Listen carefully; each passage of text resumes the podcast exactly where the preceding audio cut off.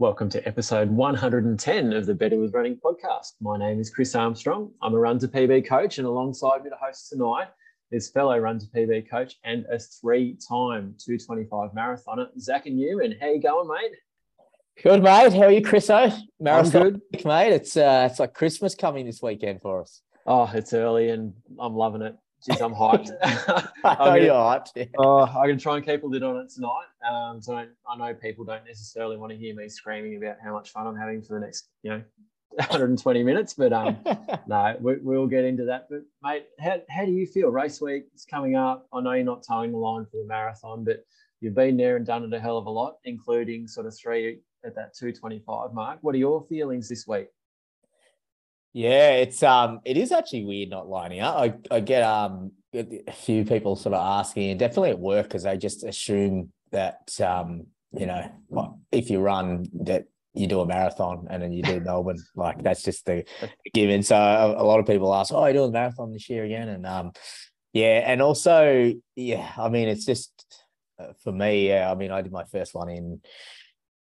First debut marathon in twenty thirteen at Melbourne. So it means a lot, Melbourne. And uh, and I'd run the ten K there. I think I'd done the half before. But um, yeah, I, this week is special because, and, and obviously being in Melbourne and, and being a Melbourneite, uh, you know, running around a lot, just see this build up and everyone out there. And, that, you know, it's just this time of the year. Just it's exciting. And yeah, it's a different feeling going in there, though. Definitely going in thinking, um, well, yeah, not in a taper, and also not having to load up on the calves, and just enjoy the week. And and and really, I guess, um, and, and we're talking off air about our athletes and how excited we are to see them toe the line. So yeah, probably a different focus. I'll be on the bike. I'm uh, getting the backpack sorted, getting the drink stops. Um, yeah, plotting out a bit of a of a loop for uh, for the weekend. Yep. So.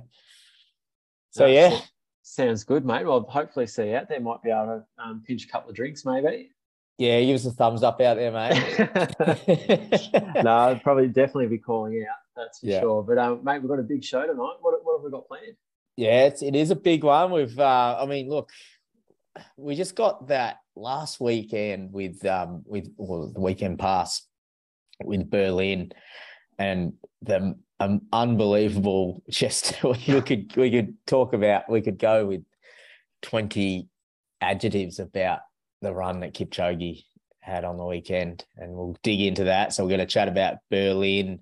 We had a number of Run to P B athletes go around. We're going to talk about some of their performances over there. What a what an experience that would have been to be in the same race as a great man. And we we did see a picture that uh, that surfaced on uh, the Run to P B accounts of uh, one of our one of our athletes getting the chance to to pose with the great man. So we yeah, go through all, that. I believe that um, Kipchoge did actually ask for the photo. Was, was the rumor going around? Yeah, I think he asked to be tagged in there. Give him a bit of credit. Uh, yeah, so. That's pretty cool. Uh, yeah, so we'll chat through that. The Run to P B hero.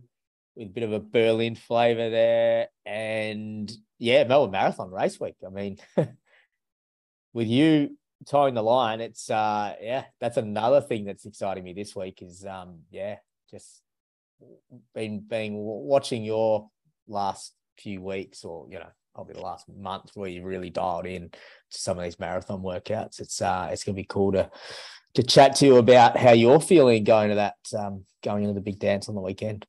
Yeah, no, that's it, mate. Um, not not long to go now, and mate, I, I know I was it probably seemed like I was taking the piss earlier in the week, but um, did send you and Sophie a photo of all the gear laid out on the Monday. Um, that's a real thing. It has been out ready to go since Monday, um, and I'd have my bib ready to go, but um, sadly I can't pick that up. So, um, but it's an excuse to go to the expo, so that's okay. Um, yeah, yeah, I'll be. Yeah, when you sent that through, I mean, I've been on to some of my athletes and saying, you know, get your, get your gear organised, get everything laid out, you know, on Saturday. Not uh I could have sent them a photo and said, have a look at this. This is a model student right here. On Monday, he's um it's all set up. This so, is yeah. how we do it. This is um this is how we try not to get too lost or overthink it later in the week. And you've had plenty of time to, to do the flat lay shoots, mate. Are you you're going to roll with uh, sub socials with it? No, no, no. Not, we'll not just a use big... that. I mean, I'll use that photo you sent through. Yeah, no, okay, go for it. No, not a not a big flat lay person myself. Um, yeah. What do you probably got against the flat lay? No, I don't sort of have anything about it. It's probably more that um, I'm not really after that kind of attention the night before a race. So, yeah. Um, yeah, it's sort of like, I suppose I know, like the kit that I'm going to wear, I've sort of, I've sent it to you guys because I know so I'm hoping to see you guys out on course. And um, Mate, we, I can tell you now, we won't miss you. I'll have the, uh, I'll have the gooder song, song, sun goggles or whatever those things sun are. Goggles. Right? I think um, I'll get blind by the kit you've got set up. No, so and also I've obviously sent the kit through to Anna and go, hey, this is this is what um, I'm thinking of rolling with for the weekend. Just getting the, the seal of approval from, from the training partner and making sure that um, I'm not going to get disowned. But um, no, Anna's Anna's got pretty similar taste, so it's good. Yep. It'll, it'll work out well. Yeah, all all fun and games made in the taper week. So let's take us there. Mm-hmm. Uh, fifty-six-ish. I'm looking at Strava. Is that about right? fifty-six. Yeah, it's pretty like a, we'd sort of been, most of our peak weeks have been around eighty, and we've just sort yeah. of gone with a two-week taper for this one. So into fifty-six last week. Um, and really we just sort of, there was a little bit of intensity in the session as such. We did eighty minutes for the long run. Um, and then just a whole lot of like smaller, easy runs throughout it. And the session we did on Thursday was seven Ks and just alternating every five hundred between a Mara effort and threshold. So um, just want to do a, do a little bit of work just under marathon pace and then relaxing back to that marathon effort just to help make it feel easy was sort of the theory behind that one. And um, Anna ended up going to the snow. So she spent the, the four day long weekend up there. And um, like she didn't sort of do too much up there, sort of um, skiing with the kids and mm. and with hubby Alex and just, you know, really chilling out. And she found it really valuable because it just took her mind off the race um, for four days. So it's been um, a nice yeah, way to, good, mm, and just brilliant, just a, a nice way to sort of get away. And, you know, they love the snow, which is really cool. So she's come back all fresh, um, you know, and just can't wait to get stuck into it. So yeah, that was that was really good. And then we just did a tune-up session yesterday. So this one, Chris, just yeah. Sorry, mate. I just want to uh, ask you about that uh, marathon pace. Some of those marathon, because I know in the taper and you do stuff at Mara, you do a little bit at marathon pace, right? Mm, yeah. Uh, how did? Because mentally, for some, and listeners might get this, and I've had it when I've been tuning in a taper, tuning up, doing a few things at marathon pace. You do workouts, and you. Despite the fact you've done really long efforts at marathon pace, you go to shorty and you go, how how am I going to hold this for? Did you have any of those thoughts? Um, not last week, yeah. but I did yesterday. Mm. I um, I had a shocker yesterday. um, That's good. Sometimes they're, they're good to get out the way. In a, in yeah. oh, look, I'll, we can we can delve into this. Um, so, and look, I'm, I know that people don't really want to hear me bang on about my week, but. Um, yesterday we did three by three minutes at half marathon effort and then into three by one minutes at five K effort. Um, and my body felt rubbish. I, rubbish is probably too strong a word. It felt poor. Um, yeah. I just struggled through my hip flexors. My back felt a bit locked up. Um, I just couldn't really get moving and I really battled to keep pace with Anna and to, like she was bouncing along in the alpha flies and just looked a million bucks, just yeah. floating effortlessly along like, and look, it was windy, it was rainy, it was the weather was rubbish, but um, she was just absolutely killing it. Whereas it, it I really had to work. And I was sort of, mm. I got through it.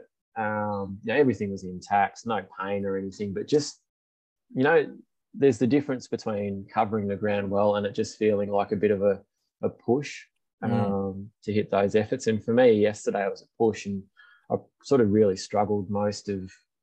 Probably yesterday and even again sort of this morning, just mentally thinking, bloody hell, um, that should have felt easy. Um, you know, not, I shouldn't be struggling to do you know, a handful of three minute, one minute reps. But, um, you know, I had a really good chat today, um, you know, and probably even just thinking back. So the last marathon I did was in twenty seventeen, and exact same thing happened.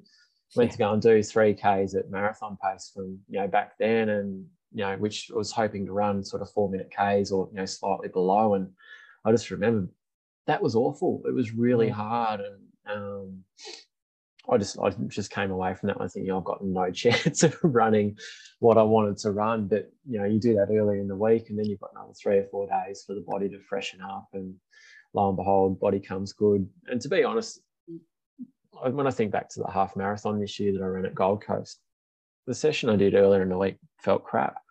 The yeah. pace that I wanted to run was, you know, we just did K reps and had sort of ninety seconds to two minutes standing recovery, and that felt hard. But, you know, fast forward four days, you get to the Gold Coast and just went and, you know, pretty much held that pace for the full twenty-one. So um, as we preach, and we've said it many times over the many episodes, that yeah. you can have a crap session during the week, and it doesn't matter if the warm-up feels crap. It's mm. that's okay. It's, you know, it's all part of it. And for me, it's just learning to be patient, um, and realizing that sometimes you've actually just got to do the things that you tell your athletes, because it actually it, it's true. Um, mm. And it's it's easier, I think, to tell our athletes that. And when you go through it, you know, you sort of almost, it's to try and catch yourself in the moment and go, come on, pull yourself out of this. Like, it's okay. It doesn't matter. You, you've done all these weeks and months of work. Um, one crappy session on a Tuesday, a week out from the race, doesn't mean that you've lost any fitness. It just, you know, just the body's a bit locked up. But um, yeah, do, I think, yeah. Do you, do you voice these, uh, when you're giving feedback to Andy, your coach, are you giving him this level of detail, or are you sort of taking this on board yourself, working through it with your friend, or? Yeah, so um, I've, I've, I'll be honest, I've tried not to bother Andy this week, because I'm mm. not sort of racing yeah. this one as such. Like, I'm I'm running it. Yeah. I'm going to give it a fairly honest effort, but the goals that I've got. Well, you're not lying, lying um, up to P B. Yeah, like I'm not, whilst I'm going to have to work, I'm not really um, yeah. too absorbed with my results and my time. Gotcha. I'm, I'm more invested in how my athletes are going to go, and yes, um, you know, all my energy is tied up in that. So, yeah, you know, yeah. my, my concern is that the goals I've set for myself, um, you know, it's sort of, I'm worried that if my body lets me down, I'm not actually going to be able to do that to help the people that I want to help. Yeah, and that's whilst, um, and this is a silly part of it, I'll feel like I've let them down. And even though they've expected nothing from me the whole time, yeah, and they've never asked, um, I've sort of built this up in my own mind that, um, you know, I want to be out there and be as much help as I can. And, you know, if I'm limping around and struggling to carry water bottles, or, you know, can't yeah. even can't even run the distance, then um, I'm no better than if I was in the grandstand, um, you know, refreshing the app. So, um, yeah, it'll be, I think, um, probably today was, you know, just having a chat today and voicing how I felt yeah. um, was really good, uh, in the sense that it was probably reassuring. It's okay to feel that way, but mm. here's the reality, um, you know, and you've been, you know, just talking about things that have happened in the past and how it actually turned out. Like, it's very yeah. rare For, for me to have, um, you know, had a race that went really poorly, and that's you know, right, yeah. where you go, well, it's only because the session on the Tuesday was crap.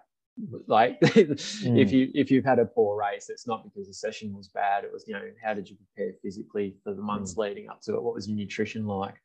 Um, you know, were you sick? You know, they're the sorts of things that cause a poor race. It's not because you felt a bit stiff and sorry for yourself on a Tuesday morning, you know, four or five days out from race day. So, um, yeah, it was a good, it was, we were laughing about it by the end of it and how silly it was. But um, yeah. I think if, for anyone that's sort of listening and that p- potentially hasn't had a session go to plan, get in touch, you know, probably with your coach, or, you know, just someone that you trust, that you can confide in, because sometimes whilst they might not have the answers and they can't necessarily fix it, just having a chat about it can really do a lot of help.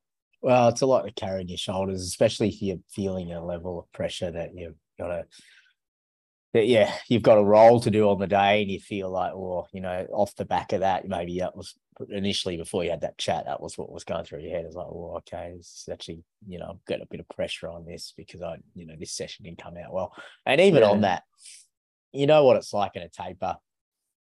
You think that by doing less on these workouts that, that you'll feel absolutely a million bucks and this should feel so easy.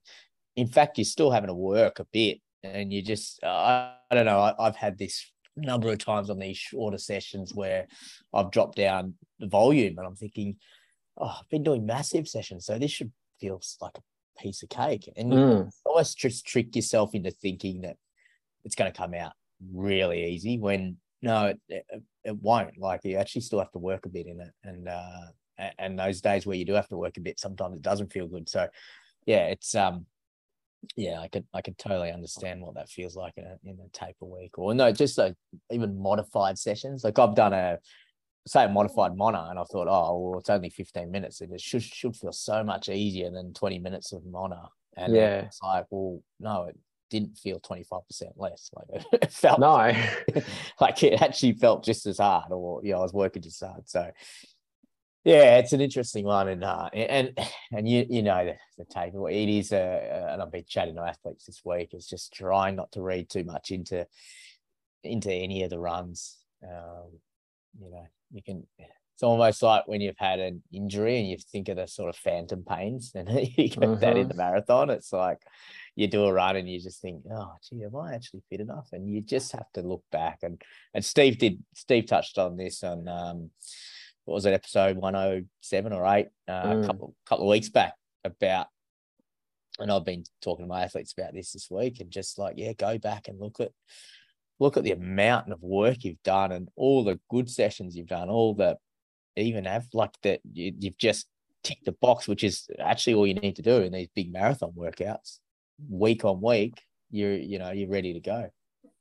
Yeah, that's it. And I think, um, you know, I probably, one thing that sort of stood out to me having a think about was just even knowing how different the body responds day to day. So mm. like, you know, for, for me, I'll go and do, you know, most cases we'll do thirty to thirty-five minutes easy on a Monday, the day after a long run, and the body feels pretty banged up. And then Tuesday we'll go and do a bit over an hour and it feels amazing. Mm. And that's just a difference in twenty-four hours. So um, when you've got that gap from Tuesday to Sunday, you go, geez, normally it only takes a day to go from bad to pretty bloody good, and um, yeah. you know, we've got all these days ahead. So um yeah, you just got don't you just you just got to trust the process, don't you? You do. I just um couple of new emojis getting a run on the um on the Strava, mate. Maybe Ooh. uh Anna's got one in there. Is that a beetle? oh, and uh and uh was there any um Uh, yeah. so yeah, yeah the, that's funny. Beetle um, we're doing doing our recovery loop, and I reckon we'd got all of maybe six hundred meters down the road, and poor Anna, um, everything's going along really well, and this bug just flew into her eye. That was massive, the poor thing, and it just like it li- literally got stuck. And you know how like, sometimes a like if you get something in your eye, like it'll just come out a couple of minutes yeah. later. It was good. Cool. Nah, it just stayed in there the whole run, and she could hardly see, and it was just ah, needs nah. to get the bigger sunglasses. Mate, well, we did mention that the, potentially a good set of good, good goggles um, may have yeah. come in handy um, for the, for that morning, and perhaps that's something that we can look at for the marathon. um, that because you know, I know there's a few um, elite marathoners that are rocking the the big heavy duty yeah, Gooda sunglasses, so at the moment, yeah. that they are, but um yeah no luckily enough Anna does have a, a good set of sunnies that are ready to go this Sunday. But yeah, just decided, I mean, it's quarter to six in the morning, you just don't think that um you know you're really going to need sunnies, but yeah I guess yeah. it's that time of year, there's a little bit more light than what what we have yeah. been getting. And um yeah so are you getting swoopings up your way? Yes, um unfortunately. Any close encounters? Yeah, no, there has been. Um, and I won't say a running joke, because I've actually been deadly serious. I've maintained all throughout the time I've run with Anna that whilst we run together, no birds will ever swoop us. It will not happen. Whilst we're running as a pair, birds will leave you alone. I've always believed it. I'm adamant that it's true. And then um lo and behold, all of like a week or so ago, this bird's just come out and gone us. Like, we've just literally chased us up the road, um to the point where Anna, like the following one that we went, Anna carried a stick. Oh, that's right, she had the stick, yeah, last so, week that's yeah right. so we, yeah. we had that, and the bird left mm. us alone, all good. um I went out on the Saturday by myself and ran down the middle of the road. I didn't have the stick, I ah. must admit, but the magpie just absolutely went to town on me. Um, and to the point where a cyclist was coming the other way, and it was not interested at all. It had not even the slightest yeah. interest in this bike going past. Um, and, yeah, just sort of chased me off up the road. And um, did you have the fluoro yeah. colours on? Is that um... – Nah, just white shirt, black half tights. I mean, I was dressed like a magpie. I, was, I really – like, I've tried to assimilate Yeah, that's people. a good tactic. Yeah. And, um, nah, wasn't having a bar of it. And even to the point where I actually turned around and faced it. And I thought, well, you know, most birds would leave you alone by that stage. No, had yeah. it didn't care. It just kept going for me. I know I had sunnies on, so I guess it couldn't see my eyes. But um, no, it, it was very persistent. Um, that's that's the kind of persistence I want to show on the weekend, mate. Just never give up. Yeah. But, um, yeah, mate, so I had, had a couple of swoopings.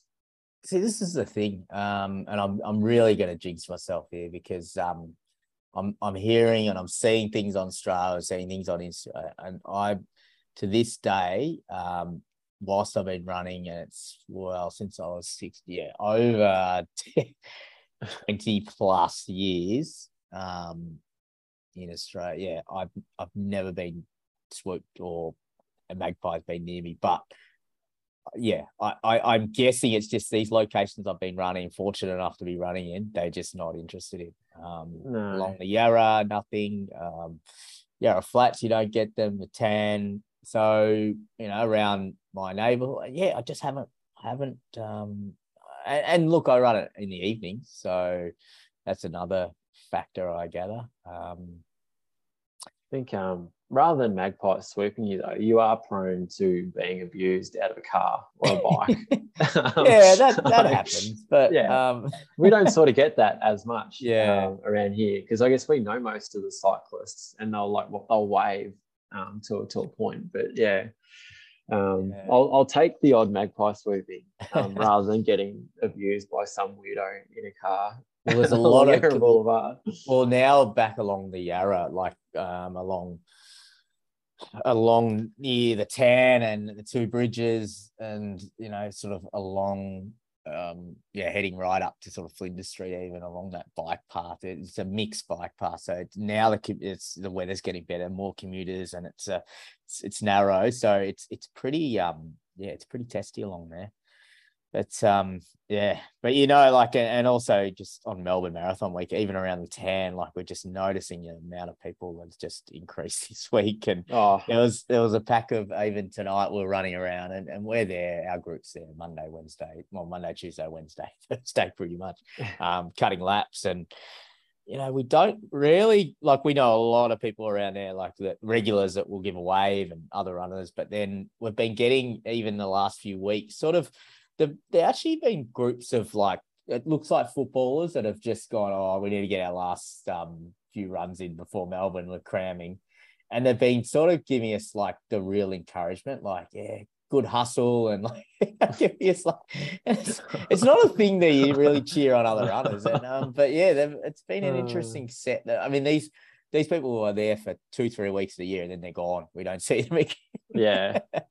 it's um, um it's funny. It's um it is good. A lot of people out running, and um yeah. Mate, spring is in the air, marathon season. It's it's a good time to be around. I think these these next few weeks in, in spring, just before the, the wind really starts to pick up, and or yeah. before the, the sun's got too much sting in it. Well, that's it, yeah. Yeah. Now you can even start to ditch the layers, mate. Yeah, I'm not far off. I usually wait till daylight savings. I'm still full tights and long sleeve uh, and, a, and a three quarter. And a, a, I still, yeah, it's it is a running joke within the group of how many uh, layers I've still got on. But um, yeah, But yeah, back back getting some mileage up though, which is good. Chriso knocked out eighty eighty Ks, eighty K, which I was looking back at Strava. End of May was the last time I hit over eighty K. Yep. So, and yeah, it's uh, look, it's been a obviously last week. I think I took an extra day, or oh, maybe the week before we took that day off. But apart from that, it's been a steady of you know five six days, and you know getting that long run back up. Sessions again, and was back with with James Telford over at Physio Life, who is looking after me with the with um all the like really getting on top of this knee, and he's making me so accountable. I'm, I'm just so accountable to him at the moment because every week he's adding in another exercise.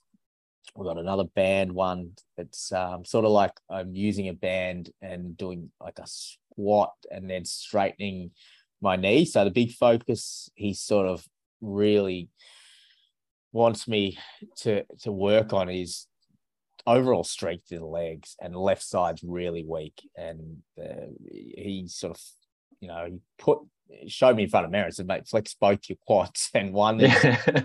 actually got muscle, and the other one's got nothing. And yeah. um, you know, sort of particularly the V M O, like he's uh, really get in there and. Um, Yeah, made a lot uh, in what it's been three weeks now with James. There's um yeah, a lot of changes already. Like what I'm noticing, which is which has been really good, is actually just the day-to-day feeling around walking around. So I'd run, I'd feel it at the start, still feel it at the start, and I feel it through that dull ache through a bit of the run, but it's getting less and less, and even not prevalent in some of the runs. So like it's actually almost, I mean, my Sunday run was pretty much felt back to where I was three months ago, which was exciting. But even the fact that I would uh, like run and then during the day, I, you know, I'd struggle to walk down, like I, walking downstairs, I was sort of a bit tentative, or going down hills or walking around, I could feel it. Um, yeah. And that's going more and more. So that's just good for every day sort of,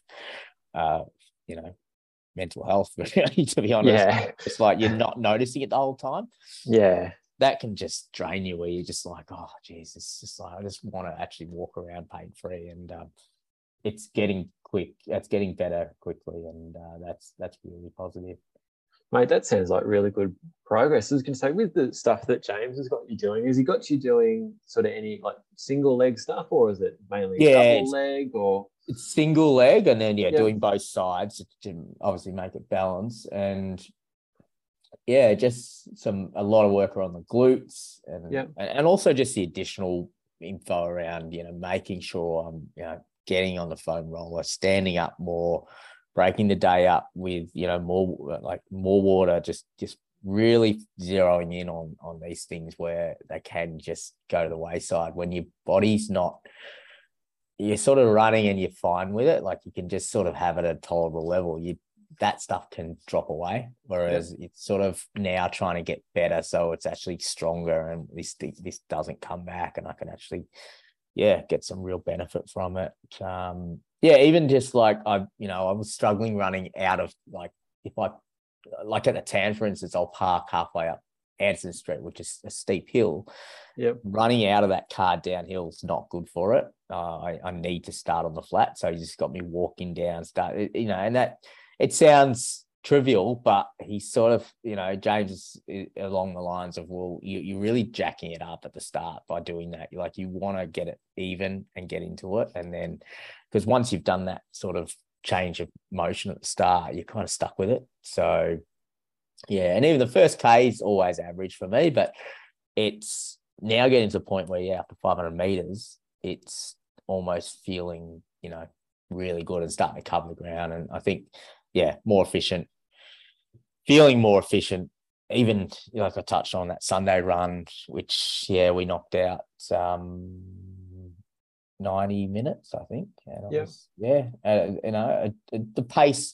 Not, I'm not feeling it aerobically because I think I'm just getting stronger and, and fitter. It's more the fact that I can cover the ground better. That's the that's the thing that's um, exciting me. And so, yeah, on the Saturday, I did get a session in. We had a one, two, three, four, three, two, one, one minute. off one minute. So um, yeah, just just working on that turnover again. Still don't have much turnover, like one and two, just but it's getting better. And what I'm noticing is now that holding it on like rep from rep four and three, I was actually feeling really strong, and and and it just seems to be this common theme, which um which James even said is like if you're you're feeling better as you get faster. So it's just yep. you're more efficient when you're up and, you know, you're, you're up and going. So, and that, and that, that was reflective in the second half of that session. I felt a lot better. And um, yeah, it gives me, I don't know, three twenty-five, three twenties maybe for the three and the fours, which is probably sits in about where I reckon I'm at. I'd, I'd, I'd say I could run a low thirty-four, which is, you know, I, I think that's probably not far off um, where I'm where I'm at. So yeah, good week to have uh, you know, a session, a long run, and and just feel like I'm re- really making progress. Yeah, mate, I think it sounds really positive in that, you know, you're starting to edge your Ks out. You're still able to put in a quality session. You're still getting some mileage in a long run, and by the sounds of it, you're making some progress in how you're pulling up as well. Because that day-to-day activity where you're not experiencing as much knee pain and you've got better range of movement, and it's not that focus of oh my knee again, like, like it's yeah not always present. I think that's really mm. exciting, and as you said previously, like yes, it is going to take some work, but I must, it, geez, it must feel good to actually feel like you're making some progress with that strength now with James.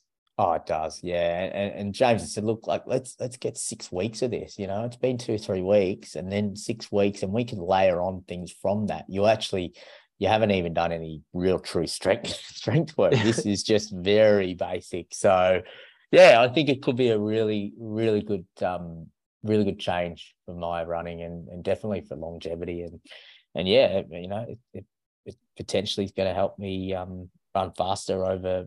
over the other distances, so yeah, we will see. Um, but yeah, even start to th- think about, right, I was chatting to Al about, uh, you know, like, you know, Al sort of of the of the idea of like, let's get to October, we can start to work, we'll, uh, work in two sessions.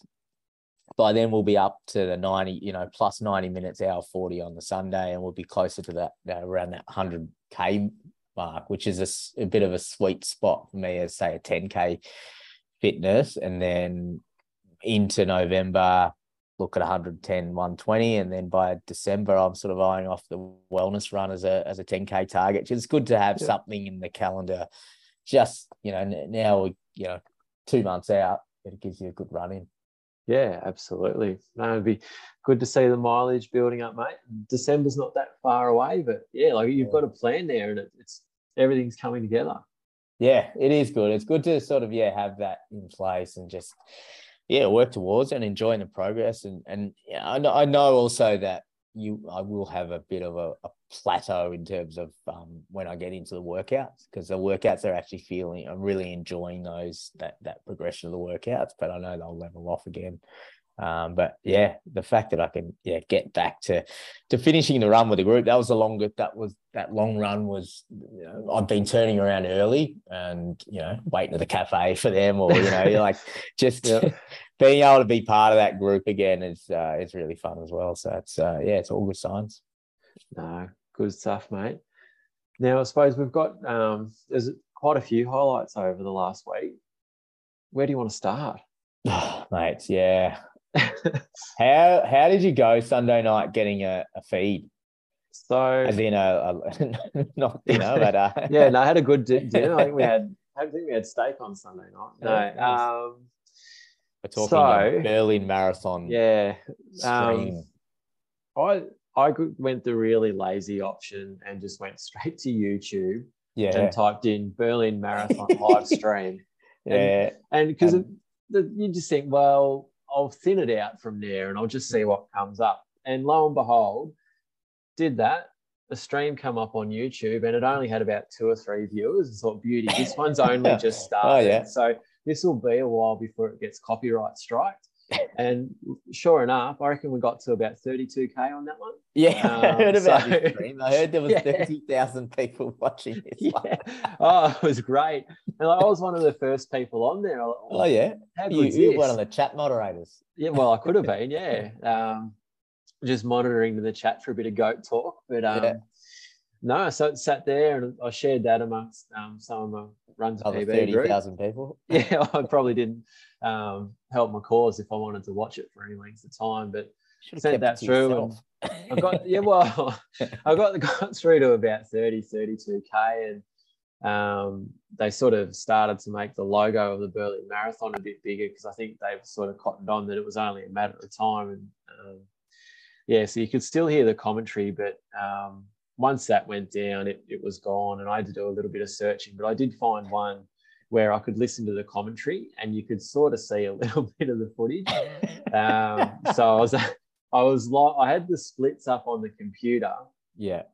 But um, I would sort of, I listened to the commentary and I could sort of very yeah. vaguely see a picture of Kipchoge coming over the line. So I knew what he finished in by seeing the splits and um, just listening to the, um, commentary. I got a sense of the atmosphere, but I didn't actually see any proper footage of him coming across the mm. finish line until maybe an hour or ninety minutes after, where um, it was all over Twitter and, and Instagram and all that sort of stuff. So yeah, yeah I was pretty happy with what I got for free. Um, I, one of my athletes I was talking to just went, don't need the live stream, mate. I got Flow Track. I went, oh, righto, no worries. Oh yeah, that's half your luck.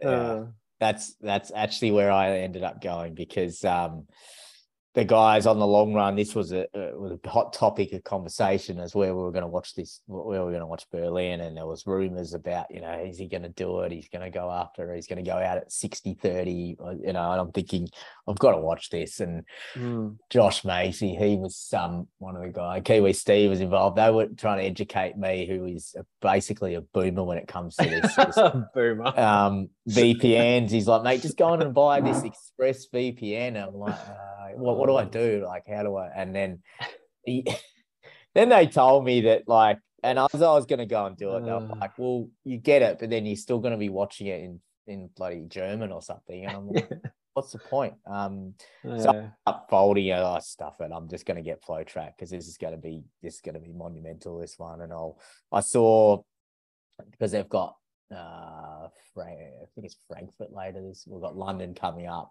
New York. So I'll I'll hang on to it for a couple of months, and then I'll probably I'll probably shove it. Push it back in. Yeah, I'll, oh. I'll unsubscribe. But um, yeah, and I, I am look, I I because I, I was you know, the phone was just pinging off its head, because people were trying to get these links going, and people were saying, "Oh, jump on this channel," and and I was very happy because I had Flow Track and I was not dealing with the multiple chat groups. Yeah, like, try try this one, try this one. Yeah, mm. and.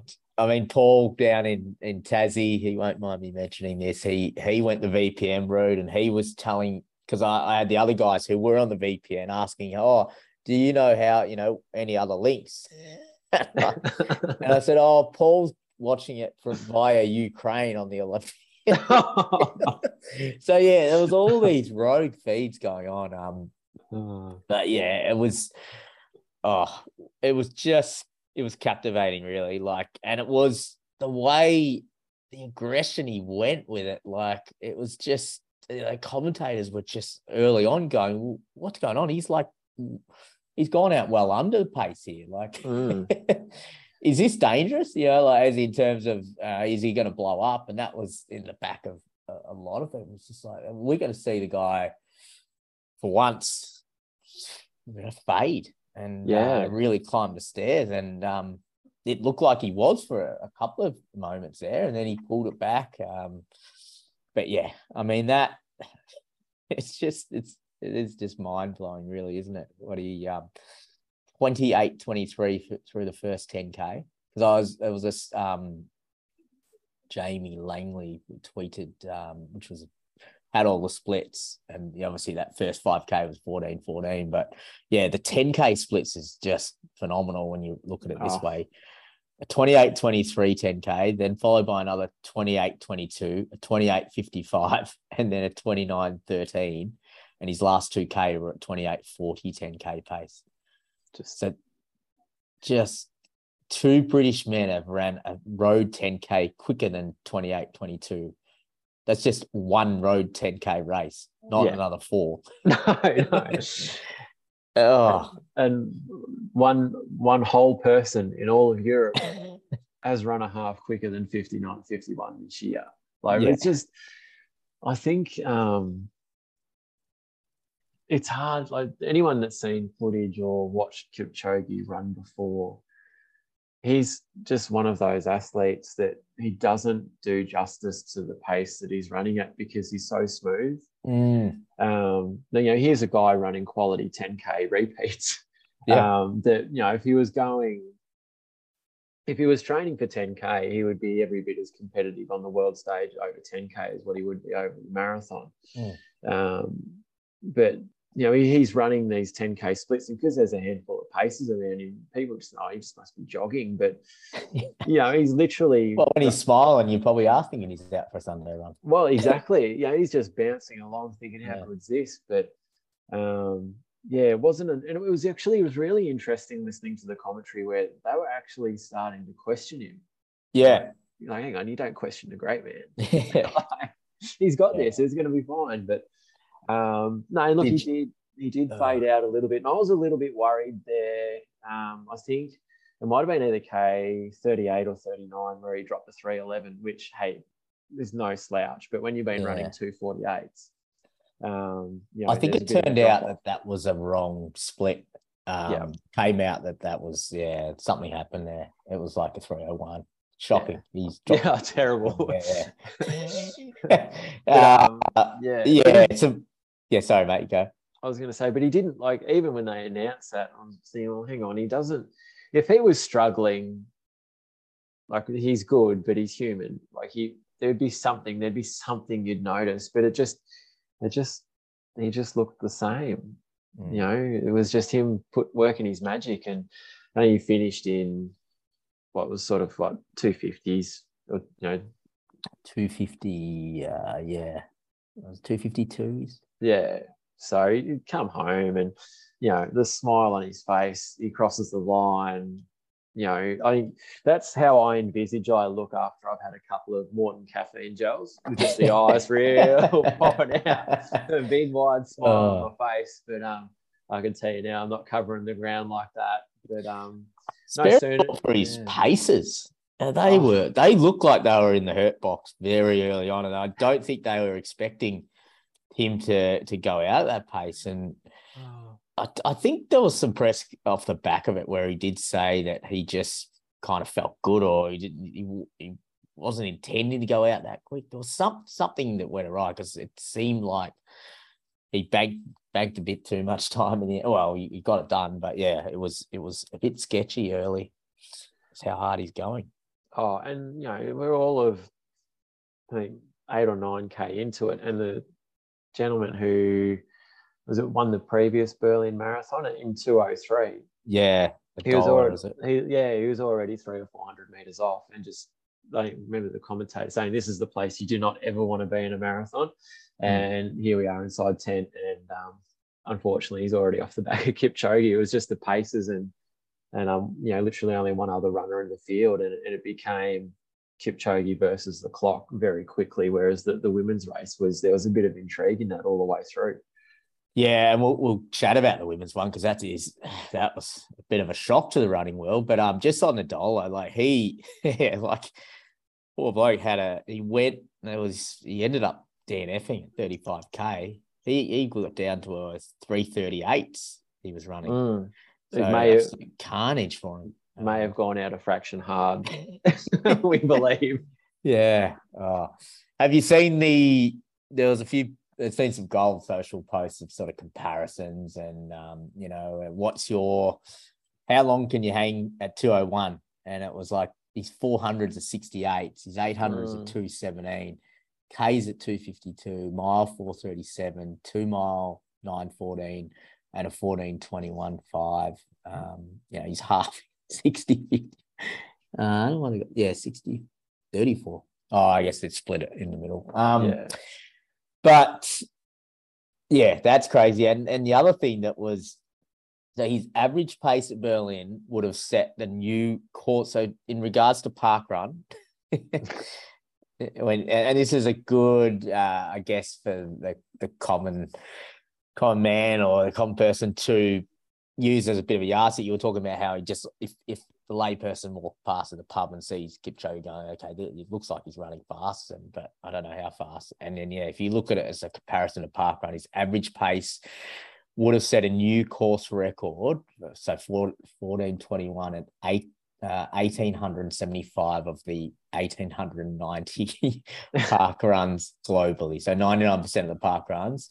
His best five K would have set a new course record um, at all the park runs globally except for three.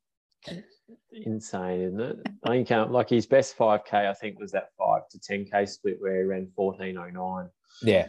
Um, just oh, the guy's like, like one hundred ten. Or I mean, he's he's apparently thirty-eight, and there's there's talk that like when he went to World Champs, like if you do the maths back, it's like he's got to be like forty, mid forties. So World Juniors, that is. So yeah, okay. yeah. Um, it's, it's it's oh, it's just yeah. It, I think it could, it's. I just, while he's running, I think it's just something we all need to appreciate, because he's not going to be around forever. And I know there was talk that he wants to go to the Paris Olympics. Yeah. Um, you know, and, and I was, will that be his fourth marathon gold medal in a row, I think? Um, but, you know, he's not going to be around forever. And whilst, um, you know, people go, oh, it's the shoes and all, like technology's better. Well, ain't no one else running two oh one. That's a world yeah. record. Well, how would you feel if you, you've come second in two oh five? You lost by four minutes, but you came second in the Berlin Marathon and got beaten by four minutes, ran two oh five. Like, yeah, it's a it's a phenomenal run. And yeah. it would, you know, it, it would win a lot of other yeah. um, majors. You'd qualify to run almost every other country at the Olympics. It just, mm. it's phenomenal. But unfortunately, on, on this instance, you weren't even in the background on the finish. You know, yeah. as Kipchoge come in, you were that far away that the lead car couldn't even see you. Oh, um, Kipchoge is probably doing a workout afterwards. Well, he's doing it. He's pumped out a couple more one K reps. he's come, he's come over the over the line, um, and then instantly just didn't break stride, and he's in there hugging and high fiving yeah. and grabbing flags and running back down the road, and um, you know, and here he is after the event posing for for photos with some of our our Run to P B athletes. So. Um, you know, just what a legend, what a man of the people. So, yeah, it's history, and we've been unfortunate enough to witness it. Off the back of that run, so his coach would have to adjust some of his workouts based on his marathon goal pace or marathon paces. So, wonder what a an easy run pace. I mean, I we know, and we've talked about this, that he doesn't actually run that hard. But if you, you know, when you chuck this in these calculators. He'd have, mm. it, that would probably translate to doing easy runs at three thirties. Yeah. Uh, his recovery run would be at three twenty-five. Actually, I think um, this might be an interesting experiment. This is a bit off the cuff, but I'm going to put, we've got some workout calculators on our training platform on Final mm. Surge. I'm going to put a two oh one marathon into here. Well, and, doing that, mate, I was, yeah. want to talk about um, the, I mean, whilst Kipchoge had a P B, it wasn't a twenty-minute P B, which um, the winner, the women's had, which is uh, Tigges Asafa. So twenty-minute P B to win in a rate in a course record of two fifteen, third fastest of all time. Mm. You don't mind. So um, that was, I mean, really was overshadowed because of the of, um, of Kipchoge's, but it was just that was and. The amazing thing is her previous marathon she had run back in March was two thirty-four. So it wasn't big leap. Yeah. I mean, she went to the World Champs and ran an eight hundred, ran like one fifty-nine or something. So, um, yeah, she'd run a couple of halves, run one oh seven and one oh eight, but didn't indicate a two fifteen. No. Uh, and a track... Uh, ten K, thirty fifty-two. So that is, and the commentators were saying that, though, you know, she was at that pace, they were saying she's got no right to be there. And it's almost like, well, yeah, don't put any limits on yourself. See, that's that's thirty fifty-two for ten K. Yeah. I reckon that puts it in the ballpark. Like that sort of shows, well, yeah, but the yeah. halves that she ran, like the one oh seven twenty-eight and the one oh eight twenty, that's pretty much, I mean, she ran faster than that for the marathon. So the halves aren't, I don't think, are real indicative. But mm. yeah, when you're sort of in that thirty minute window, like, yeah, okay. Yeah. No, I don't know. thirty not quite two fifty-two. Yeah. That, that's, but yeah. Wow, what a what a run that was. It's incredible, isn't it? I mean, because we're getting, I mean, that is getting close to world record here, because female mm. world record's two fourteen. Yeah, yeah, yeah. So we're not Actually, that far away. The American Callie D'Amato, yeah. thirty-seven-year-old mother of two, yeah. She had a crack at the at the record. She's got the American record. She's run under two twenty. Um, she's sixth place, two twenty-one. Mm. So um, yeah, that was a that was an impressive run from there as well. So um, great stuff at Berlin. Did you get that uh, Getty Easy Run pace out? I did. So there's some really interesting stuff here. I know we need to sort of take some of this with a grain of salt, but um, so recover and this recovery per kilometre, three fifty six to four fifteen for recovery. Mm. Easy pace is in that three thirty-three to three forty-eight window. You know, that's interesting there that it's got three fifty-six to four fifteen. So as a two oh one guy, I, I we know people that do their recovery runs at four fifteens. Mm, we do. we Sunday do. And they're not they're not they're not breaking three for marathons, yeah. let alone breaking two. But yeah, um, these, these but calculators aren't the exact science. No, yeah. they're, they're not. They're not. We must stress that. Mm. Um, threshold two forty-six to two fifty-one yeah. for a threshy. Yeah. Um, now we've got some, the other good part of the calculator here, mate. So it gives you equivalent performances. Mm. So based on your two oh one time, sort of what you're capable of or what that's reflective of in a race. So how's this for some numbers? Actually, you'll love these. Mm. Um, the two oh one ten, so it gives you an age graded score for how that's reflective across the, the rest of um, humanity. Mm. And um, a two oh one ten will um, apparently is only worth ninety-eight point four percent. oh, like, oh, yeah. I, I, so no, I would have thought it might be a little bit higher than that. but um, anyway, so here's some numbers for you. So a two oh one ten marathon, according to the calculator I'm using, is the equivalent of a one forty-one fifty-five eight hundred metres. Yeah. Over five K, it's worthy of a twelve forty-one. Mm. ten K, twenty-six twenty-five, um, which for those playing at home, that's two thirty-eight pace uh, over ten K. Yeah. And we're looking at a fifty-eight eleven half marathon as the equivalent, so two forty-fives for a half. I did see a table that had his um, world ranking, like, you know, the point scores you can get from an I W F run. Mm. And they actually had his five K as an equivalent of, a, uh, his ten K as an equivalent of a twenty-five fifty-nine. Wow, okay. So, so we're not, I'm not even doing him justice. Yeah.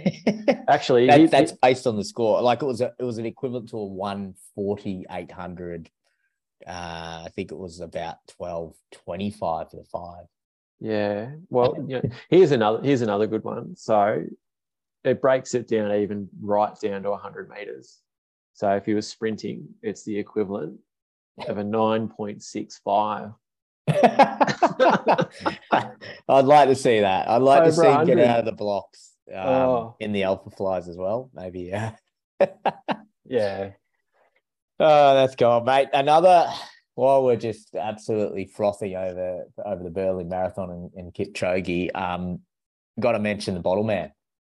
Oh, the, mate. Yeah, it's gone viral. Let's um, let's delve into this.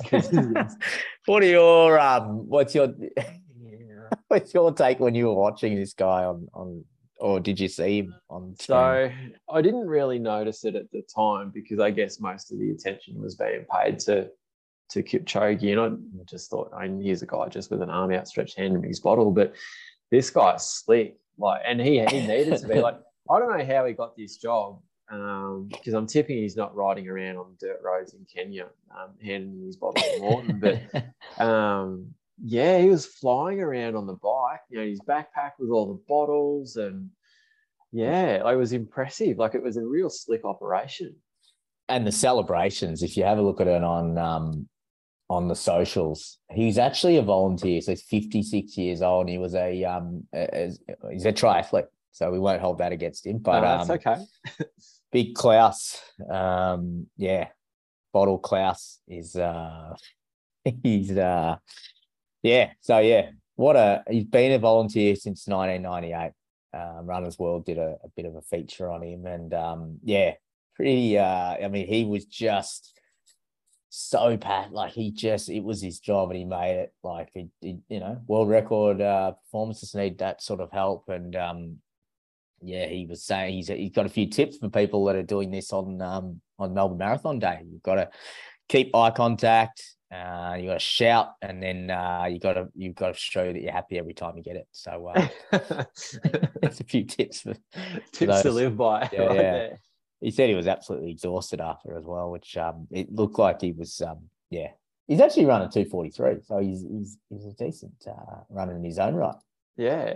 Oh, mate, it was just a very impressive effort, because he had literally had all the bottles in his bag there, and you know, it was a yeah. big, big, fresh sort of, um, looked like to be almost a six hundred mil bottle, I'd say, mm-hmm. um, you know, of fluid there. And Kipchoge's probably only having two or three sips before it's finding its way back into the road. So um yeah, I'm not well, sure what happens with the bottles once they um you know, surely this is becomes a full-time gig for him. You know, update the LinkedIn profile, get an endorsement from from the great man, and um yeah, just follow follow him around. I would have thought so. Like strengths, um drink mixing, um logistics, navigation skills, like um yeah. Yeah, I just, he could just sell his services for other athletes, really. Um, well, there'd be a lot of people that would be, you know, if if, if Kipchoge's not going to look after him, maybe he could, yeah, maybe just push his services out there. Even the, um, the after dinner speaker circuit, I reckon there's a market here for for um for Klaus to get out and about and sort of make a bit of make a bit of the folding stuff, um, uh, just telling people, um, you know, that he's really just a significant part of a world record. So as as we're going down the route of um wacky things uh in Berlin, mate, this last one, and we won't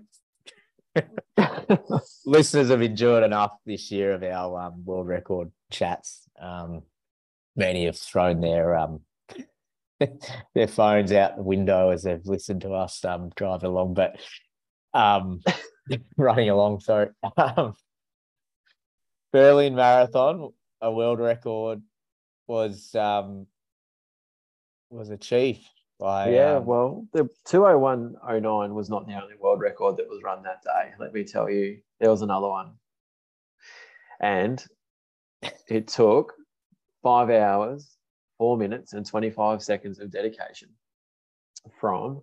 I just want to find. Um, this guy's name, so I don't want to get it. I don't want to like call him by his instant name. I still want to do the man justice. Where are we? I don't know if he's got a name. I think he's actually just goes just... by um I think he's by by Depol. He's just got because his social media name is, you might as well reveal it. I say he's the pineapple man, because this guy, running a marathon's not tough enough for this guy. He's got to do it with a pineapple balanced on his head. Um Like, it's just, it is, yeah. So, and you think, well, what sort of athlete is out there doing this? Well, this guy, I, I, yeah. Oh, here we go. So I found it. So he's an Israeli distance runner. Yeah. Um, Moshe Ledefine is his name. And Zaka, he's sixty-eight. he, he's been practicing this for a long time.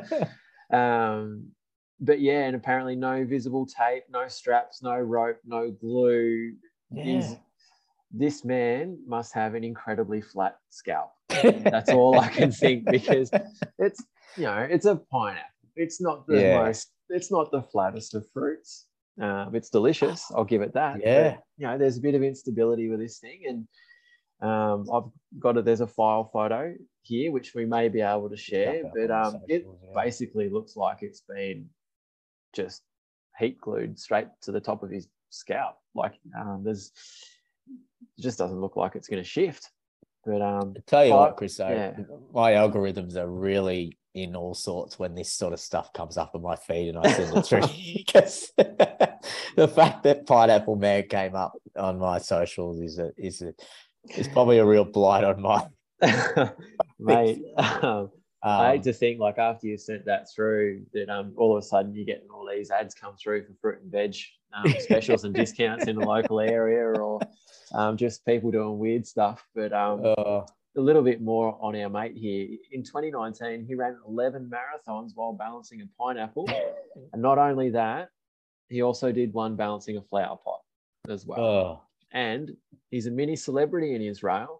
The news station actually crafted a full documentary about him in, on um, on oh, his socials for that one. Yeah, on his socials, he does go by the Pineapple Marathon Runner. So if anyone's out there thinking that we just got real creative today and we've invented this, I'm sorry, but this is real. Yeah, um, you can go and find this guy. Uh, his social handle's Pineapple Marathon Runner, and um, yeah, um, put him in the show notes. Yeah, put him um, in the show notes. The big fella said, um, I mean, ha- just uh, there is so many questions, but the ob- just why? And, what are you and, doing? And his response that he told Russia Running, which is a big, um, big running uh, outlet in Russia, fruit is of great interest to people. I want to bring good to everyone. The connection between man and nature, body and mind are inseparable, so the pineapple doesn't fall off my head. It holds even at high speed. Oh, so, some wisdom um... from the great pineapple.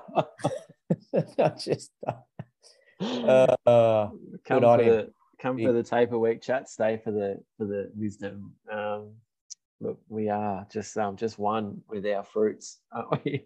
This is what oh happens in taper. I'm not even tapering, but you, you go a bit, bit crazy in taper week. But um, yeah, we we've got to move on with some. Some, uh, some Run to P B results over in Berlin, and people that didn't run with uh, with pineapples on their head.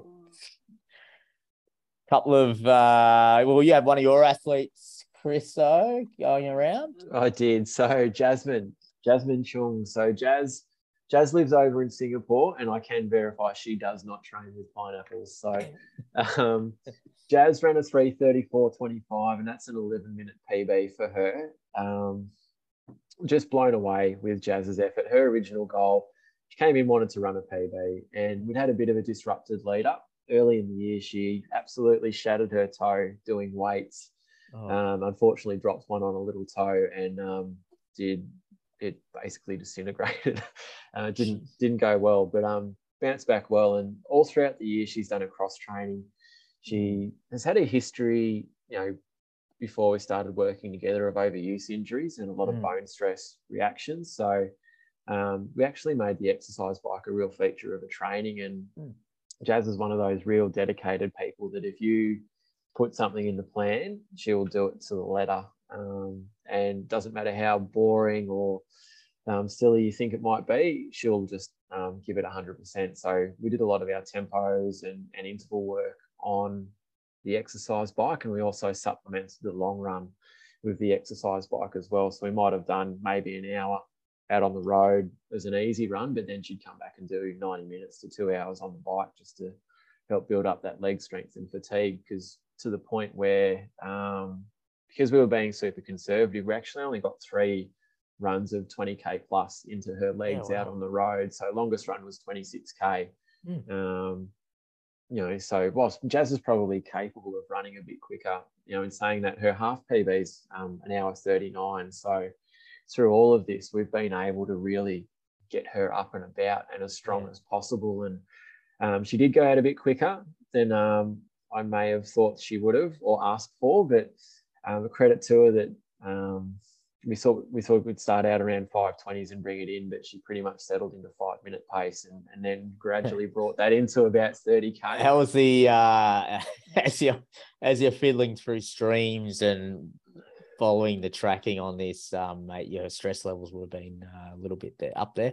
Yeah, so- and I was panicking. Um, I was very very nervous for Jazz, knowing that. Um, it, She might have just tried to bank a bit too much time early, but yeah, yeah. Um, in some of her notes that she sent me, and she sent me a lovely um, mm. race recap. Like she Um, one of my favorite athletes, Jazz. I know you can't pick favorites, but she's just, look, she's a great lady and she's been awesome to work with over the last couple of years. But um, she kept telling herself to run relaxed until thirty K and then let the gods decide what was going to happen after that.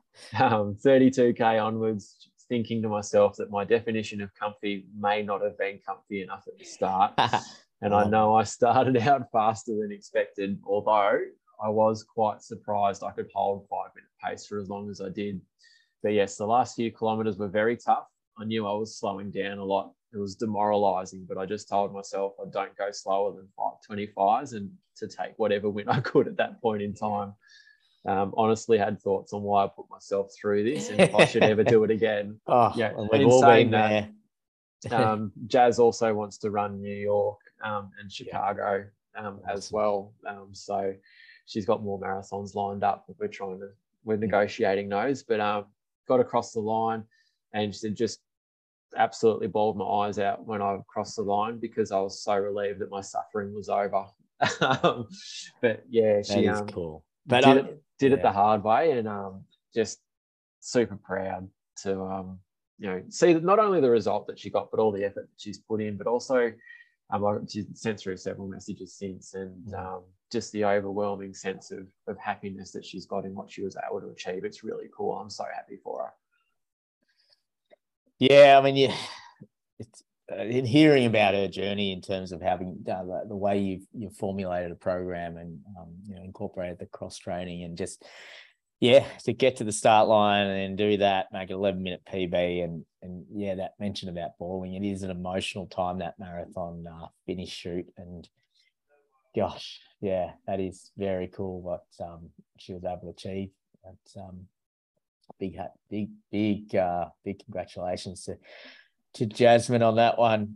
Uh, I had a couple going around in Berlin. I had Andrew Crowlis, who's from Castle, Maine, but uh, he actually got a call up. Look, probably I reckon it was six, oh, six weeks. So we were building for Melbourne, and then he said, "Mate, I've got an I've got a, an entry into Berlin just through some luck through some friends." Um, he was actually running under a under a different name of uh, Jeremy, and his results was coming up. His track was like had him living in France. So I was going to say Jeremy. Jeremy. Yeah. Um, I don't know how he's wangled it. Um, anyway, he was there running with a Richmond, uh, one of his mates who had a Richmond jumper on. So they were definitely not, um, yeah, they were the Aussies there for sure. And yeah, he, look, the flight, he actually ended up only getting in on like Friday morning, um, or was either Thursday night or Friday morning. So pretty tight when you, you're coming from, coming across from Melbourne. And uh, I think the flight might have knocked him around a little bit, but he was that excited to be on the line and that opportunity. I remember when he sent through, look, I, you know, I'm, we know this is a week early in the program, but let's give it a go. And we thought, why not? Like, you know, you once, a, you know, it's a bucket list for him. He wanted to get over and do a major. Got a chance to share the roads with with the great man. And uh, yeah, he had three, three hours, seventeen. Um, look, it, it's probably a little bit off where we were, we were hoping, but he was that happy. I mean, I think um, when we talk about messages, he, he sort of just sent through just saying that he was that that stoked just to share the roads, and um, it was a privilege to be out there and how excited he was to to see Kipchoge's result. So, um, and another uh, another one of my athletes, Piyush, um, came over from Mumbai, India to, yeah, he's done a few, ma- he's done quite a few majors, um, and he was he's sort of been missing the fact that they were, weren't around for the last few years, so he, he was absolutely keen to get over to Europe and and and run in Berlin. Um, it suffered some cramps at thirty K, battled on really bravely. Loved the experience. Um, four hours for him. Um, it um yeah, a good day. Like it just getting back on and and look, we've we've had a bit of an interrupted prep, but again for him it, it was let's get back on the road and, and get another marathon under the belt. And yeah, so. Big day for Run to P B athletes, and uh, yeah, very cool seeing them seeing them over overseas, and leads us into our fifth athlete that was over there, who is incidentally also our Run to P B hero. Oh mate, not just Run to P B hero, my hero. Yeah, he is. I'm very impressed with this. Um, Edo impressed Satanto. And jealous, I think we are as well, aren't we? Oh, just um, I can't comment. Like the fact that so Edo Satanto is runner four oh one, and I'll let you go into a bit more detail, Zach, but Edo's taken the best part of thirty minutes out of his P B yes. at an overseas marathon, but we're not even sure that the um, P B was the highlight of that day, are we? Well, it broke our it, it broke our, our uh, Instagram account when we put this one up, and it was sent through. Matt Matt Davey is his coach, has been for the last year or so. Um, so they've joined forces. But yeah, what uh, as as you touched on, massive P B, and we'll go into a bit of background on that. But um, he is a hero for his running, yeah. but uh, he he also did get elevated because of his um his Instagram story that he or picture he sent on to us, where he was in the race hotel with the great goat, uh, the goat uh, with Kipchoge, posing after yeah. his P B, and they were just chatting, both of them chatting about their day out. And uh, I think it was, they were just, yeah, just chatting P Bs. Yeah. I um, no truth in the rumor that when um, Edo told Kipchoge that he'd run four oh one, that Kipchoge thought he was talking about a mile, um, yeah. not his marathon time, but um, no, apparently they had a nice little chat and um, ex- exchanged pleasantries. And um, the great man was more than willing to pose for a photo and hang around, and um yeah it was very giving of his time, so very very funny, cool um, moment. Edo said to um to Kipchoge, uh, mate, I had a thirty minute P B, and, uh, Kip Kipchoge said, oh geez, who's your coach? Like who's like, it's only had a minute, but I only had a, knocked off a minute or so. So um yeah so he's been in touch with Matt, and uh looks like Matty will be um trying to take thirty minutes off um Kipchoge's P B. Yeah, and look, to be we did no pressure. try and get Kipchoge on for an interview mm. um, tonight, but unfortunately had prior commitments. But um, yeah, maybe watch this space, Zaka. Yeah, we will. Um, couple highlights from Edo's day, or even mm. a geez, a low light. Just read some of the things Matt gave us. A bit of a background here is that um, he had a bit of an issue with the hotel he was staying at. This is the night, uh, first night I had an A C problem. Uh, oh, this is, okay, this makes sense now that I'm reading what Matt sent through. So he was staying somewhere and they had an A C problem at the hotel that he'd originally booked. So they moved him over to the organizer's hotel. Hence, he was staying where all the elites were.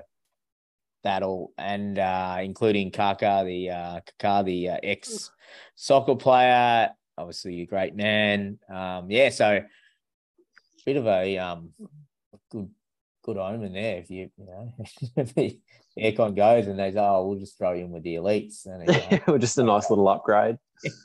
But um, yeah, what a, a massive day for um for Edo in terms of his journey. Matt was giving us some background. He pretty much only took up running just over a year ago. So he did Melbourne last year and then Canberra. He's done Canberra already, and now he got the chance to go to Berlin, and he's taken a huge leap because Melbourne, he took off a minute. Oh, sorry, Canberra took off a minute from his Melbourne, and now he's taken thirty minutes off, um, you know, in, in Berlin. So what an amazing uh journey, and to, to think he's only been running for just over a year mm, wow. off, off the back of lockdown, and uh he is right into it. Got the shoe collection, mate. If you, Chris, uh Chris, I know you're you're good on kits and matching kits. Edo has got you covered, mate.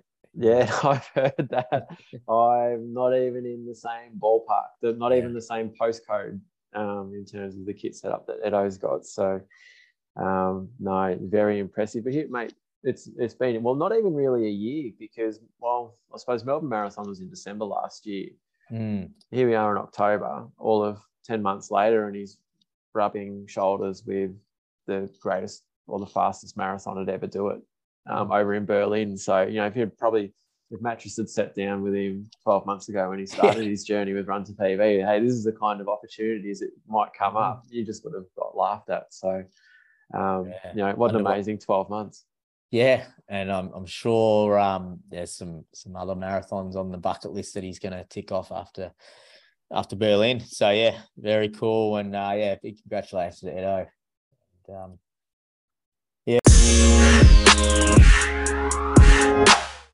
Should we chat quickly Melbourne Marrow? I know we've covered a lot tonight. Uh, we've gone through your week with with the lead up, but we sort of touched on taper week. But as a broad brush, you're you've got a number of athletes. I've got athletes uh, going around. We're both in. You know, you, you're in the taper. I'm been through the taper.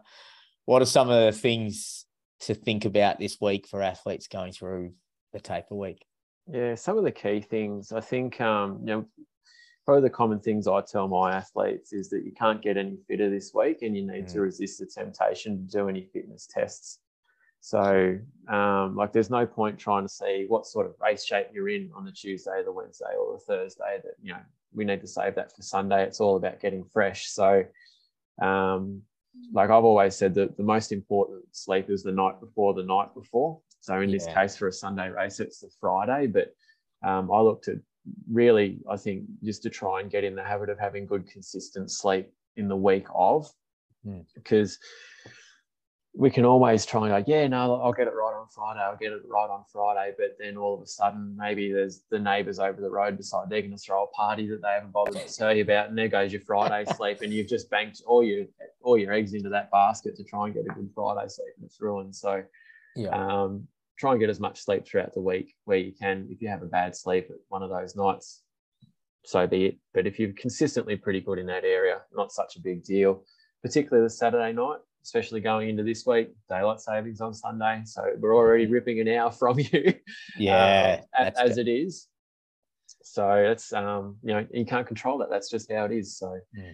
um, yeah, but no, get fresh, tick the boxes, just, um, you know, follow your coach's instructions and stick to the effort levels that it's um, explained in, in your sessions. But Um, sleep, sleep's your best friend. And even the Saturday, just trying to not waste energy by walking around. Um, mm-hmm. Most of us as runners aren't real good at sitting still or doing yep. nothing, but um, that day before the race, you just want to try and stay off the legs as much as you can. Obviously, there's you're gonna you can't just lay in bed all day because that's, that's yeah, not how it works. Yeah, but um, no, just trying to stay off the legs. What are probably your key things, mate? Yeah, I mean, I'm definitely on the same page with that banking extra sleep in there. The the kit, the getting getting as much, uh, just taking, minimizing stress, organizing yourself, getting the kit out, getting your number, checking your shoes, getting that all done. You've already done it, Chris, though, about two weeks ago, but um, um but yeah, get it get it done over the over the Friday, Saturday. Um, Get your get the get your how you're going to get there sorted. Just get the logistics done. Um, yeah, think through that. Um, chat to your coach. Um, you know, you could start to write down a couple of things, some affirmations, some positive things, and then look back at your workouts, um, long runs, your build, um, you know, and that sort of thing. You know, closer to the day, and um, yeah, it's just there's some it's a positive thing, and then you know that Saturday, yes, which I, it's it's a It's it's a strange week in that, in a sense, you feel like you're just going through the motions, like you actually just, and which isn't, I don't think it's a bad thing. Like these sessions, it's just like, okay, it's just an easy forty minute run or an easy thirty. Like just just tick the box this week, um, and then you know your body does know something big's coming, and I think that mm-hmm. that often happens in the session. It's like you just you just know it, and you, you just you hold back, and even the runs. That's that's why I reckon you feel like junk on these easy runs, because you're just it's you're going into that defensive mechanism of like, yeah, I'm a, I'm going to go and put myself in the hurt locker for on Sunday. So yeah. let's be kind and let's let's let's let's just hold back here, and I think that's. That's in my opinion what what tends to happen in the taper week. So just go with that. Go with the fact that, you know, anything that you're doing, if you're running slower and you're just, you know, that's fine. It just means you're going to have more energy on Sunday. Yeah, that's it. No, I couldn't agree more with that. And I know we sort of touched on carbs last week with Sophie. She gave a really good synopsis of that. But what about race day?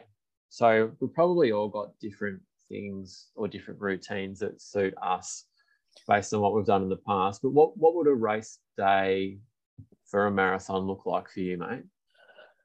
Yeah, I'm up early. Um, I remember when I was getting coached, um, the previous coach was Craig. He was big on like get up three hours minimum before a race. So mm-hmm. you're awake and you're ready, because you think about when you do sessions, uh, and often I was doing sessions at night. So I was doing my main sessions were in the night. So I was really up all day. So I know if I have to do a like a seven a.m. uh, race is seven a.m. marathon. So if I was to think, well, how many workouts have I done at seven a.m.? And, you know, I, and that's, and that's something you possibly you would have done with your coach, um, you know, in the lead up, or at least you're, you're used to those morning, but so just so you're up and you're, you're, you're awake and you're moving and, and you, you know, that.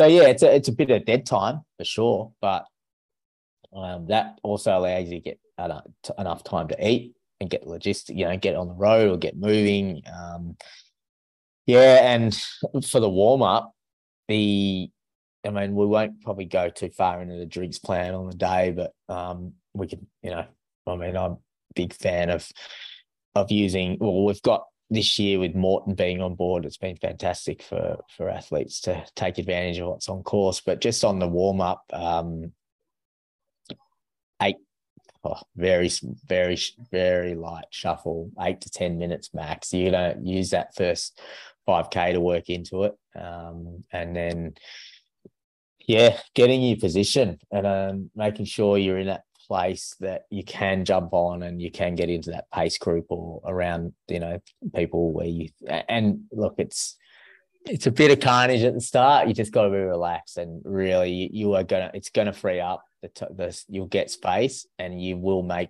time. Like you will have a lot of space for the rest of the race. So if it's two minutes, three minutes, five minutes, where it's a bit, you don't want to be surging and trying to do these quick moves to get around people, because you're just going to expend energy that you can't use later on in the race.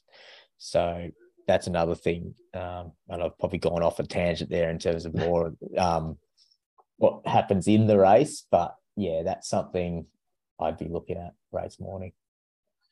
Yeah. Oh, I mean, I, I very much from Craig's um, school of thought, getting up early. Oh, certainly no stranger to that myself. Yeah. But um, for a marathon, so for me, for a seven o'clock start, I'd probably wake up about quarter to four and yeah. then try and sort of give myself ten to fifteen minutes to wake up, and then trying to get my breakfast in around that three hour mark, just to give it plenty of time to digest.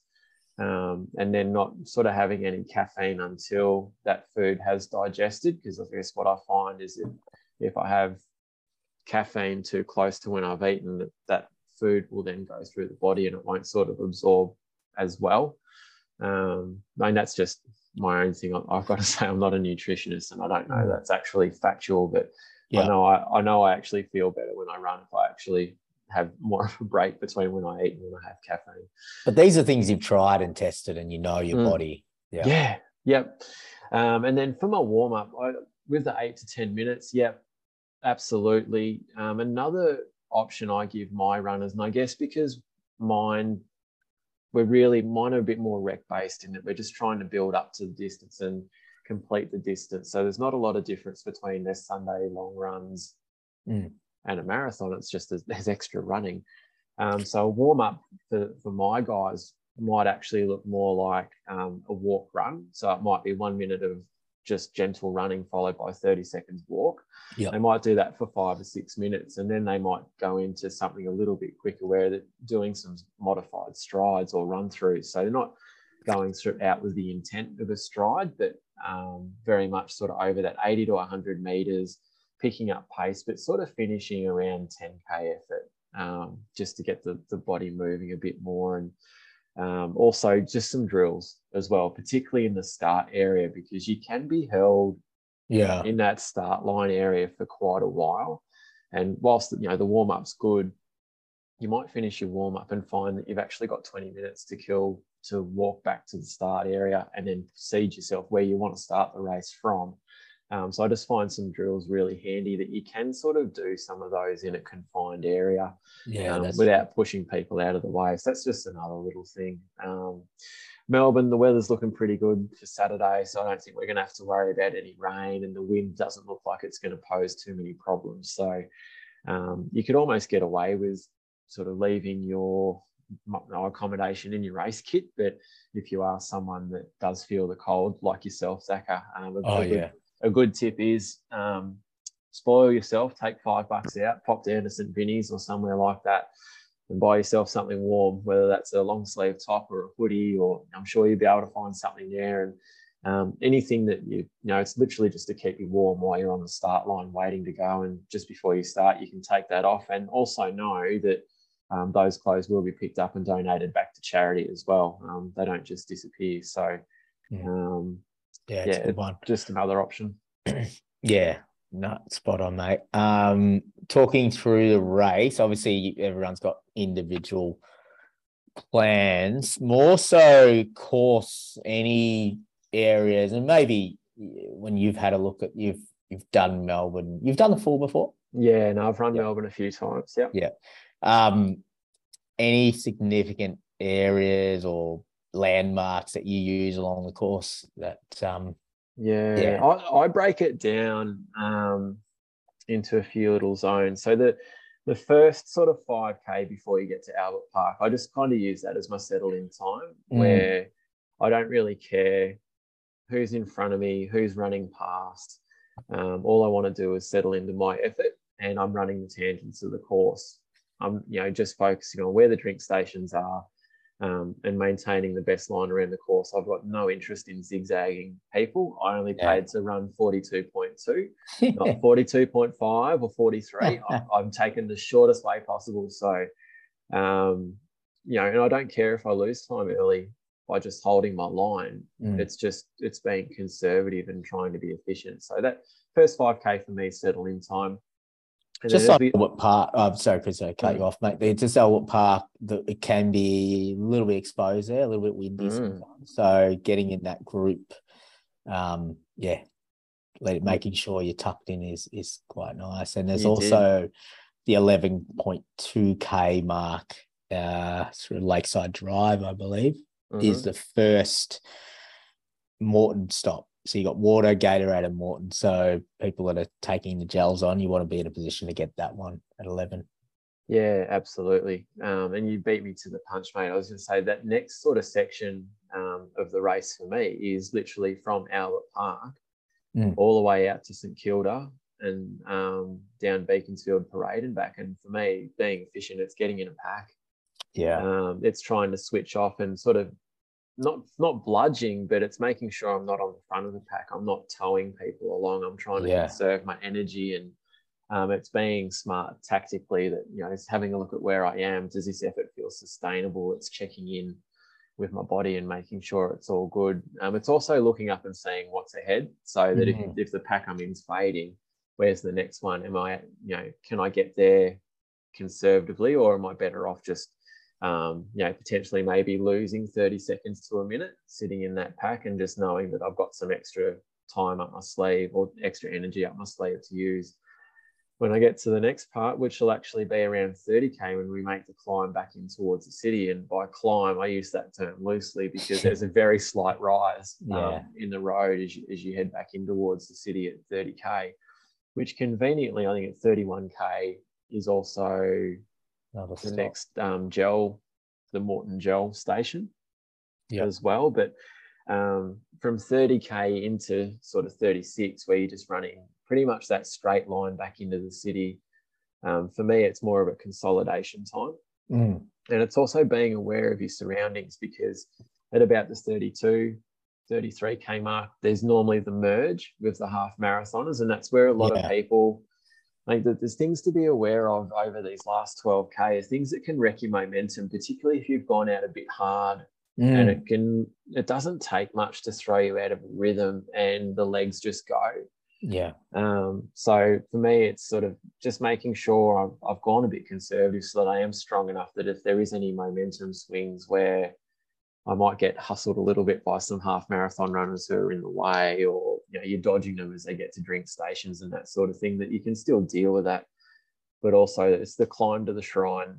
Um, it's the Shrine of Remembrance, and it's also the area where it holds the most carnage um, on the marathon course, because it's because it, it's, if you were just running this loop around the Tan, you wouldn't really think too much of it. But when you get sort of thirty-six, thirty-seven K deep into the marathon, it's you're at that time because you, you, you've seen the M C G and you've just turned away from it. Mm. Um, and there's a fair chance that the sun's just starting to come out and it's gotten a little bit warmer, and, and your body's got to work a bit harder to stay cool. So I just find for me, you've got to keep a little bit up your sleeve. You're going to bleed time going up this hill at the shrine anyway. Oh, yes. Yeah. Like you, you've got to be prepared for that.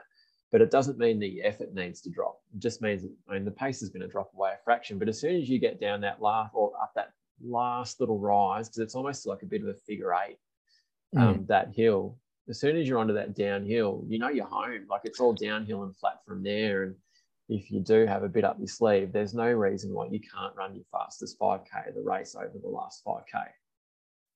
Spot on, mate. Yeah, that, um, it's funny. I, I'd probably go up past the shrine four times a week, uh you know, multiple times actually, because we're doing laps. That's the way we run around the Tan. And uh even tonight we were joking about, we were showing uh we're actually there with uh with Mister Morton himself, Ben Toomey. Um he was giving us the lowdown on how many gels are going to be out there and if people are going to bring backpacks to, and they were going to fill them up. He was um which has happened, but um yeah, he and we were just running up there just saying, look, this yeah there's been a few few souls out there that have been that have been crushed up. Going, oh, it is. It if you have gone, just got too impatient early, and that's why a big thing is sitting back and just knowing that you've got to steel yourself for this section, and you've got to be ready for it. And if you get confident too early and say, "Hey, I'm gonna," and I'm all for putting a bit of pressure on St Kilda Road and just. Yeah, working up, you can see groups ahead. That's a good way to to run it, because you've done, you know, you're up the thirty K mark there, so you're fine. But if you're going early, like if you're getting excited along Be- Beaconsfield Parade, I think it's too early. I think mm. it's, you know, I think you can do some damage because you want it, you need to be ready for the shrine. And um, we're not, so you, you, So it's not, we're, we're sort of really giving a warning that it's, it's Heartbreak Hill. It, it's just, From all the mar- I look at the marathons, I've had great days there at Melbourne, and I've felt re- I have the effort level up the hill have been just kept the same effort, and I've come off the back exactly what you said, Chris O, off the back of that hill and run the last five K strong. So um, it's a, it's actually really a, look at it as an opportunity to to to showcase your strength and move through the field. You know, you can actually mm. make massive gains through there because you come off that hill and then get, get rolling it for the last five K.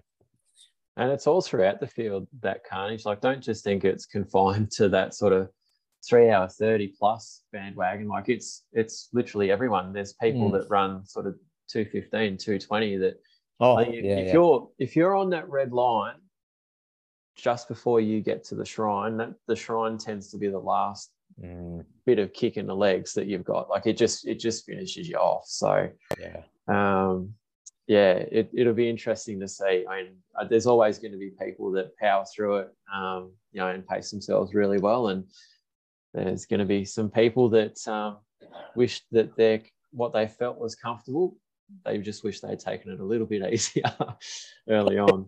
Yeah, and it's probably a good spot. I know we we we've referenced Steve a couple of times, uh, Doctor Steve Langdon now. He's actually officially a doctor, uh, the sports psych who we had on a couple of episodes ago. He was talking about mantras and also um, visualization. And and this is, and, and I thought it was interesting when he spoke about, yeah, visualizing, um, you know, really getting into the feels of what's going to be like. And, and it would be a good spot. Good way, good idea to sort of visualize what that hill's going to feel like. And hey, I'm I'm in trouble here. Like I, I'm working. How do I how do I um, focus on effort? And how do I just, you know, scan over the body, head, toe, shake the arms? Like just start to think through that visualization of um, what you're going to do on that hill and um, how you're going to how you're going to deal with it. And I think it's a it's a good one to to practice before the race. Yeah, that's it. You know, I think um, for those that haven't tried visualization before, I mean, it's definitely worthwhile. Um, particularly on that on the Saturday where you've got a bit mm. of quiet time to yourself, that um, you know, give it a try. Um, you'd be amazed at the difference that it can make um, in terms of the confidence levels, for, particularly as you get to approach it. Um, yeah, highly recommend it. Yeah, it's going to be exciting, mate. Uh, I will definitely be seeing you out on course. Uh, I will see you coming up around the Shrine for sure, because I'll be out uh, at that drink stop, um, giving a few people some last... Um, last hits of uh, Morton and Flat Coke and all the rest of it. So, mate, um, if things aren't going too well, I might ask to borrow the bike. I can um, maybe um, get just use it for the trip into the G, and I'll just leave it outside gate one. But um, no, no you'll be um, fine, mate. You'll you'll have a good day. No, looking forward to it. I think just the atmosphere of the event, whilst um.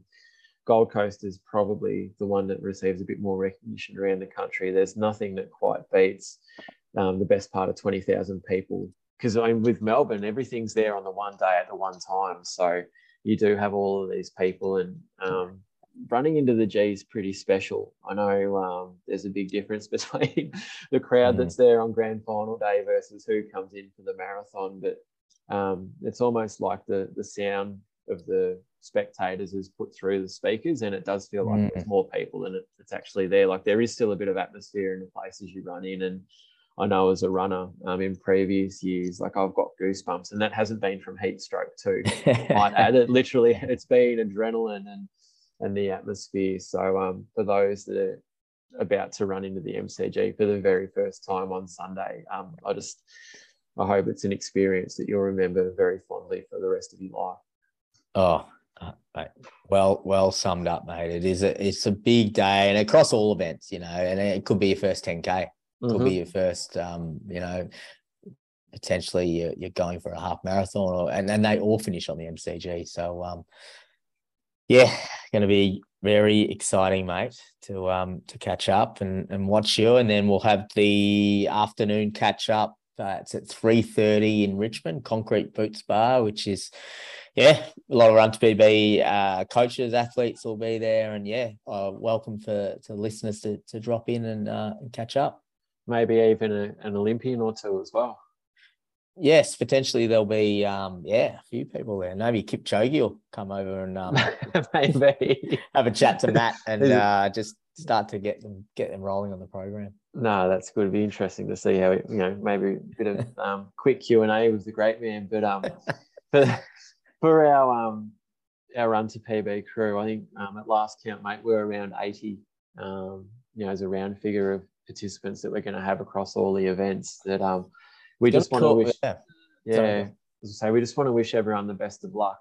Um, we know that there's been a lot of months of preparation that have gone into this, and for, as coaches, um, you know, and as a group, we're really, really chuffed to see so many of you on the start line this weekend. So um, whether, regardless of who you're coached by or um, how long you've been with us, we just want to wish you all the best and hope you have an amazing race day. And um, yeah, looking forward to sort of debriefing with you, whether that's at um, the after party at, um, you know, in the afternoon, or or catching up um, afterwards for a bit of a chat, um, whether that might even be on the G itself. So, um, yeah, it's going to be pretty cool. Well put, mate. Yeah, it's it's this this week, and seeing your athletes get on the start line, and and if we probably just dial into the marathon specifically, sometimes it's it is the it's a cliche, but it's the hardest part is getting on the start line. And yeah, the result, we all want to run our best of our ability. Things will happen on the day, let's be honest. You know, some people just, it'll be a tough day. Others will have a, the race of their life and a big P V, but to get to the start line, to toe the line, to know that you put yourself in a position to have a crack, that's the, that is the best thing. As a coach, that's something, you know, it's all we can ask for as, as coaches. And, um, yeah, we'll be we'll be proud coaches, and uh, yeah, the Run to P B community is is is behind each and every one of us. Um, that it's, it's towing the line, so yeah, it's gonna be a big day, mate. That's it. Not long to go now, mate. I'm, I'm getting butterflies this, this thinking time, about it. This time, this time next oh. week, we can uh, unpack it all, mate. Oh, mate, this week, I'll, yeah, this time next week, I might have to. I'll be in bed doing the podcast. I think I'll just be calling you from the flat position. Um, yeah, yeah, yeah. Hopefully, um, we can get Soph on next week, and we can get um an eighty yes. minute, an eighty minute recap of her run, and then just. Five minutes of me and you on what we did, and that, that'll be heaps. But it is. Um, I, no. I, I'm going to get a megaphone out for Soap. I'm just because we know she's oh, mate. If she ignores, if she ignores you or only just gives you a little thumbs up if you're on the megaphone, I'll be disappointed. I'd, I'd be expecting a, a big smile and a wave. I'm going to set up a trampoline and jump up and down when she goes past. Um, up on near the shrine just to get her attention, mate. I reckon that'll be the, go that length. the way to go. And look, even if not so struggling, so I know you're gonna have a backpack full of goodies there. Maybe you know the offer of a Cliff Bar or something like that as well. Um, yeah, oh, just to help find a, a bit of Cliff Bar. Mate, just, I'll even um, set up a juicer and give her a, a mix up a Morton cocktail, whatever, whatever, whatever mate, we can do to get her across the line. Whatever Soph needs, mate. We'll um. We'll get her across the line because I mean she's primed, she's ready to go. Um, we would have loved to get her on tonight, but um, unfortunately, not available. But um, mate, I'll, I'll be cheering. I'll be cheering all throughout the run when I see Soph on the other side of the road. And yeah, I know she'll be pumped to see you around the shrine um, with your bag of goodies, just um, geeing her up a bit. Awesome, mate. Well, you rest up, start banking that sleep. Will do. Uh, Take care, and um. I'll see you bright and early on Sunday. I will, mate. I'll, I'll, I'll be looking out. Are you going to wear, are you going to use the pineapple for the first five K? Well, it's funny. So um, I wasn't sure whether to go with the pineapple or I might actually start out running backwards. And if, it's, if it's going well, I'll stick with it because um, who knows? We could be talking to a world record holder next week. You just yeah. Just never know. Kipchoge one week. Chris Armstrong next, mate. It's um, it's how we roll here. It's how we roll. Awesome, mate. Well, I will see you. Uh, I'll see you on course, mate. All right. Cheers, mate. Speak soon. Take it easy. See ya. See ya.